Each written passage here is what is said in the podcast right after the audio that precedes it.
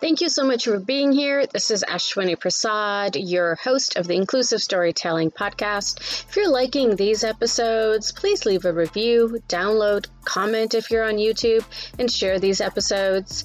Feel free to connect with me at theinclusivescreenwriter.com or on Twitter and Instagram at The Inclusive Screenwriter. In addition to being an anti racism and anti oppression educator, I'm a screenwriter, self published author, and of course, a podcast host. So if I can make our media more inclusive with you, feel free to reach out. All right, let's jump into our episode. Hi, everyone. Welcome to the Inclusive Storytelling Podcast. I am your host, Ashwini Prasad, and today I'm so excited to speak with Sarah Marchand about a lovely person with a wonderful, wonderful history. Sarah, thank you so much for being here. Welcome.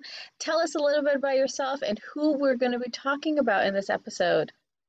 Thank you so much for having me. So, my name is Sarah Marchand. I'm an actor and a producer. I'm also the founder of my production company called Alma Matters Productions. I was originally based in Toronto and I moved here for, because of the pandemic. And the person I'd like to talk about today is Ida Keykhaii. Ida Keykhaii is a professional actor, director, producer, and is the co founder of her company Nowadays Theater, along with her husband, Mohammed Yaghoubi. She immigrated here in 2015 from Iran and has been working professionally ever since. That's amazing. And uh, when uh, Sarah, when you said here, you meant the west coast of Canada. So that is great. You are uh, bi-coastal, which is well, kind of. I mean, we don't want to forget Quebec and the Maritime provinces, but that is so cool. Toronto and Vancouver are such huge bases when it comes to uh, theater and uh, kind of the quote-unquote Hollywood norths of of the world. Uh, I'm so excited to learn more about Ida. So, how did you meet Ida, and you know, why would you want to talk about Ida uh, and everything that they have and everything that they've been doing, both in Iran and in Canada? Oh my gosh. Well, when you first suggested this conversation, the first person that came to my mind was Ida. She truly is not only an artist, but a human who has overcome adversity in so many different ways. I've been working with Ida since 2016, and together we've worked on several collaborations in both the producer, director, and acting capacity. So she's just such an inspiring woman to me. So it was, I was really excited to have an opportunity to share her story a little more. When she first came here, she didn't speak a lot of English, and so we first worked together on a project in 2016. It was called The Moment of Silence, which was written by her husband, Mohammad Yaghoubi. And this play is quite famous, not only in Iran, but globally as well. It's been performed throughout Europe, um, but it made its Canadian premiere in 2016, which was really exciting to be a part of that production. And I remember, even though Ida was very shy, um, she I think she was still a little bit nervous to speak in the second language there's just an instant connection between the two, which is such a great example that you don't always need language to bond with another person. And there's just something so charming about her excitement, her bubbliness, that I really wanted to get to know her more.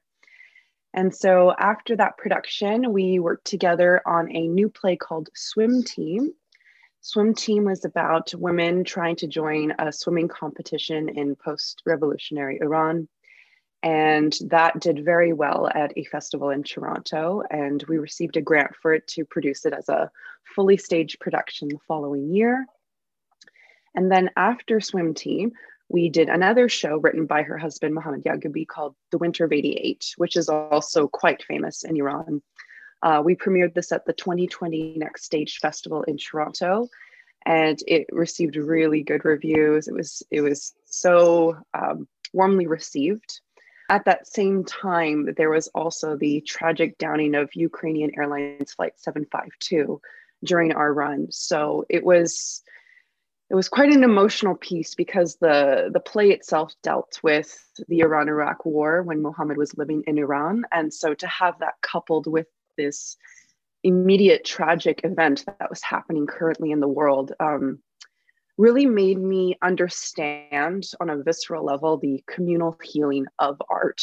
Um, we had people coming in to both watch theater, but also to to grieve together. And so that was quite a transformative experience for me. And then uh, finally later on a few months later of course the pandemic happened. So we got to run our show and then just two months later the world kind of shut down but ida is not one to stop creating work ever and so uh, she immediately wanted to keep working on a project. And so we applied for our first ever digital grant.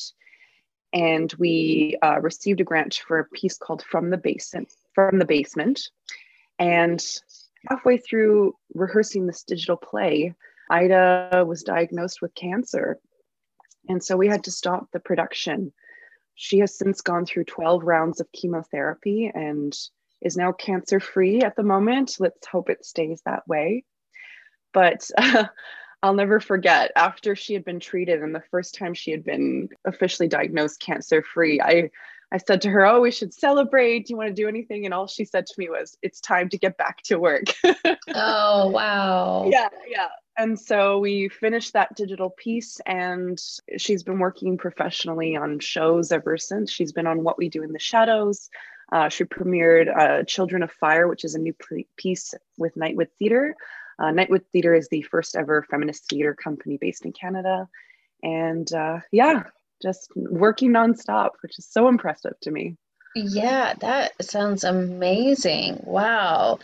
Uh, sounds like Ida is very much entrenched into storytelling and also being able to like you were saying the communal ways that we can art can heal as well and it sounds like her and her husband really focus in on a lot of that work of storytelling as well as storytelling for healing which i think is a really powerful way of thinking about storytelling the ability to heal in in in ways that can really not feature like the message that maybe one person wants to put out into the world, but how people take it in given their personal experiences. Uh, like somebody who's maybe immigrated and they don't remember you know, around pre 1979, um, or those grew up afterwards or who came as adults to other places, how that storytelling will affect them will differ in, term, even though we're t- seeing the same sort of uh, story and the same content, how somebody will react based off of their lived experiences, I think is is really powerful. Absolutely. I was talking with her yesterday and she said she she struggles with that because there are so many wonderful memories she has but she also knows there is a risk. And it's been uh, seven years now since she's gone back. And uh, it is dangerous because they are such um, they're quite famous and uh, because of their public uh, public level of uh, because they're known so well by the public um, it would be a risk to go back. So she always thinks about all the pleasant memories she has there while also knowing it, it's a possibility she might not be able to go back again. Oh wow. That is that that's horrible. I can't imagine not being able to go back. And uh, do you know the history of why uh, they might not be able to go back yeah, so Mohammed and Ida have been working professionally since the 1980s, I believe. Their shows would sell out for days in a row. The biggest conflict they had to deal with in their work was censorship. I remember her telling me in one of the plays, like, there's a scene with just two women that are sitting together on a bed, but that had to be censored. Or um, uh, there's a sex worker featured in one of Muhammad's plays, and they wanted it changed to a nurse, and so there was a lot of tension regarding that. And so um, she she told me that she, while they say she can technically go back to visit, they're not allowed to work professionally. They're not allowed to make any artwork. But she's also heard through other sources that it would still be a risk if she were to go back, just because of the artwork that they produce. Wow. Uh, and do you think they came to Canada for a little bit more freedom in terms of their art? Yeah, yeah, definitely. Um, she wanted to network more. I mean, for both of them, um, theater art is is their is their way of being. They love making art, and so they just wanted more opportunities and not to feel so restricted by the censorship policies in Iran. Yeah, yeah, that is.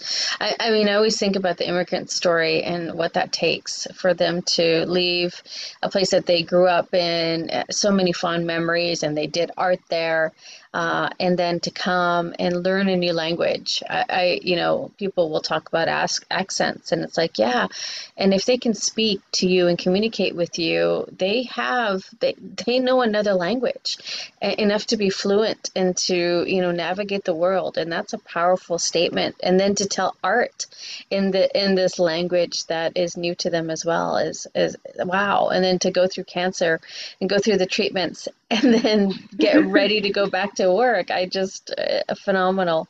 Now, was Ida then going through her uh, chemo treatments during COVID or right before COVID? Yes, it was in the fall of 2020. So we were just, wow. we're still pretty new into it. Yeah. It, it came very suddenly too. We were just, um, us and a few friend and longtime collaborators were working on this project. Um, I noticed she was seeming a bit tired, but nothing out of the ordinary. And then one day we just got an email and she said, I have cancer. We need to stop the production. And uh, yeah, I, of course, I was devastated because at that point I had moved from Toronto to Vancouver. And even if I was in the same city, I wouldn't be able to visit her because of right. COVID. So later that year, we thought, um, Ida and I were a week apart for our birthdays. We were, we were both December babies and so yeah me and a few friends we thought well but maybe it would be fun to do a, an online cabaret fundraiser just to celebrate her birthday honor her company. And so uh, we got a bunch of people together. I did my first ever live stream performance and we had a few performers that we've worked with before. And it was just a lovely event where we got to celebrate not just the birthdays but to raise money for their theater company. So you know I, uh, in these uh, podcasts for season two it's i've been focusing on people who deserve to have like a movie or mini series made about them and and be household names. And i honestly in my mind as you were talking about the cabaret i see that scene where you're putting it all together and you know the flips and the flops that happen in the digital world and the things that we've had to deal with with, but that sounds like such a great montage to put yeah, together totally. of how you put together the fundraiser and how it went and everything that's in front of the camera and and, and you know the uh, the things you have to deal with right before and it looks seamless right when you're doing the show yeah. but there's a lot going on on the back end and the front end where totally. it's complete chaos and it's not as calm as, as you were not showing it okay. Thank you yes. for saying that. I was so nervous. I know there's it. a story there. I know there's a story there, which I want to see on the screen. yeah. Well, you know what's kind of nice about that is like I, I am not a tech savvy person at all, but it's amazing when something matters, you figure out a way to do it. I don't think I would have ever had the confidence to to put on something like that because I'm so I'm so not good with that world. Like tech is not my thing but I thought I really want to do this for her. And if I don't learn how to do this, I don't know who else will. So yeah, it's amazing what what love can really motivate you to do. And and I was very proud of myself with how it turned out. So I got to learn a lot while also getting to honor my friend in that way. Yeah, and that sounds like a fabulous tribute to do a cabaret show uh, for for Ida, uh, and an uplifting thing to do, especially by then. You know, by December 2020. My goodness, that was a that was a hard time. Uh, definitely, we were yeah we were like nine months into lockdown at that point, and so and we hadn't had there were rumors of this vaccine. Um, there was, yeah. but it was not. Uh, a hundred percent. So yeah, definitely.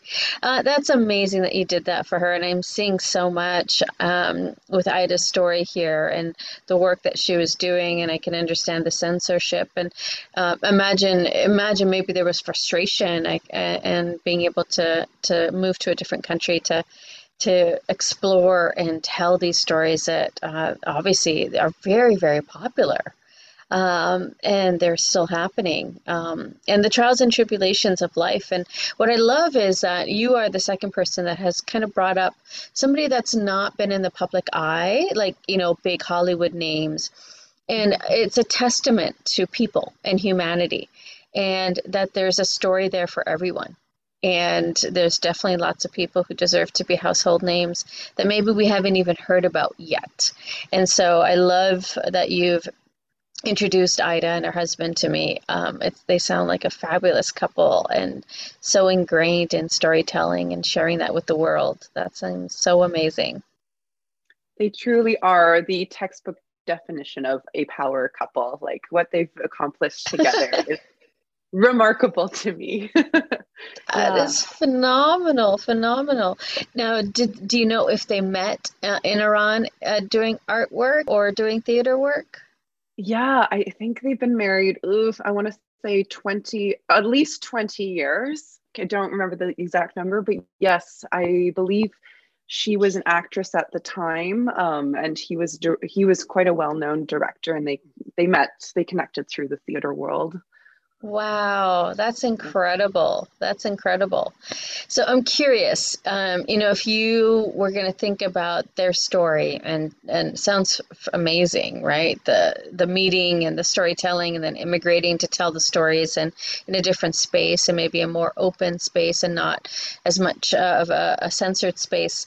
Uh, would you want their story, as, and especially Ida's story? I see her as being the main character. Would you want them in a movie, or do you think this is something where where it would be a mini series in terms of their story.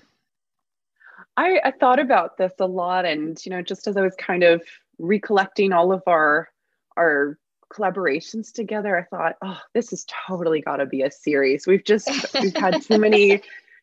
she's had so many different phases in her life. Like you can't possibly condense it into a movie. So I would love for it to be a series yeah, I see it definitely as a four to six episode, you know, kind of starting with them being young, kind of the mm-hmm. trials and tribulations with their work, but still being very popular in Iran. And then uh, I can't imagine um, uh, it, the heart wrenching, maybe move. That's the way it felt uh, to come to a whole new world and to start over um, you know, different culture, different language, different ways of doing things, and then excelling and getting. I can't imagine how it felt. It must have felt so amazing to get that first win. You know, you you're so nervous when you get that first, uh, your first play in a new country, and it does well, and then they meet yes, you, yes. and you're able to expand, and your your groups of people and the people you can trust uh, come together, and being able to create that space uh, that you've been craving um, maybe for a long time. That would be, yeah, that sounds so amazing. I see it uh, definitely four to six episodes to really capture it all. And I think one episode in itself should be that cabaret show. as long as I'm not really doing tech for it, then we're good. yeah, there you go. There you go. You'll be you'll be brought in as uh, as one of the consultants because you were there. Perfect. well, I'm glad that Ida's doing better.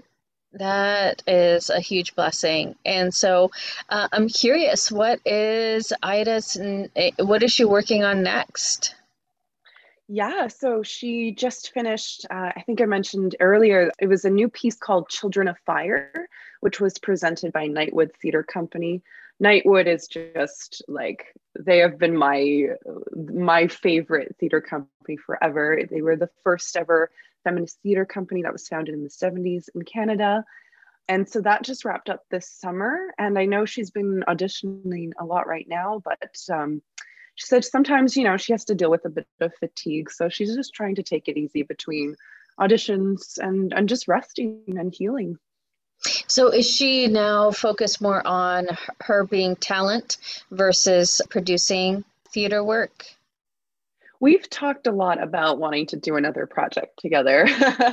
we're nice. still, yeah, we're not sure what it would be yet. Um, we've done a lot of theater together, but now we're talking about potentially doing a short film. So that could be something in the works for 2023. Wow, that's so great. And I love that she's auditioning. That's amazing. Uh, very, very cool. Now, d- does she, you know, does she have a preference with uh, movies or TV or theater, or is it uh, she's open to it all? I know she's got a BFA and a master's degree uh, in both theater directing and acting. So I think theater is where her heart truly is, but she's capable of doing both. I've seen her on set before and wow, she's amazing. She can really command a room in such a inspiring way. Oh, wow. That sounds phenomenal. Her story definitely needs to be told. It sounds so absolutely amazing. And thank you for introducing me to all these new theater uh, places and to Ida and to her husband. And I'll have to, we'll all have to, everyone who's listening, I encourage you uh, to look up Ida and the Feminist Theater. That sounds amazing. And it was the first one in Canada or in the world? Remind me. In Canada, yes. Yeah. Wow. Very cool. And it's been around for a long time if it was in the 70s. So it's 40, 50 years where the, uh, all this is coming coming up and staying. I still think I still think when you say 70s 30 years ago, but I just need yep. to like, catch up. oh yeah, that's a whole other podcast. yeah, 1992 was 30 years ago. It's like, oh wait, I remember 1992. So uh, thank you so much, Sarah. This is amazing. Where can folks find more about Ida and her husband and about you? Um, so all of us are pretty active on all social media platforms. I think Instagram is the main one we use. Uh, you can find me at Sarah Marchand, and my company is Alma Matters Productions. Ida Keykhaii goes by her name as well as Muhammad, and you can also follow their theater, which is Nowadays Theater Company. Awesome. Awesome. This is so great. Thank you so much for telling Ida's story and sharing your friend with us, Sarah. My pleasure. Thank you so much for having me. Thanks again for being here. And again, if you're liking these episodes, feel free to leave a review, download, comment, and share. And always remember if I can support you in making our media more inclusive, feel free to reach out. I'm a screenwriter, podcast host, and an author, and I'm at theinclusivescreenwriter.com or the Inclusive Screenwriter on Twitter and Instagram.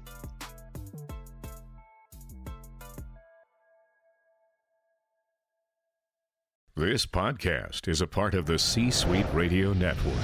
For more top business podcasts, visit c-suiteradio.com.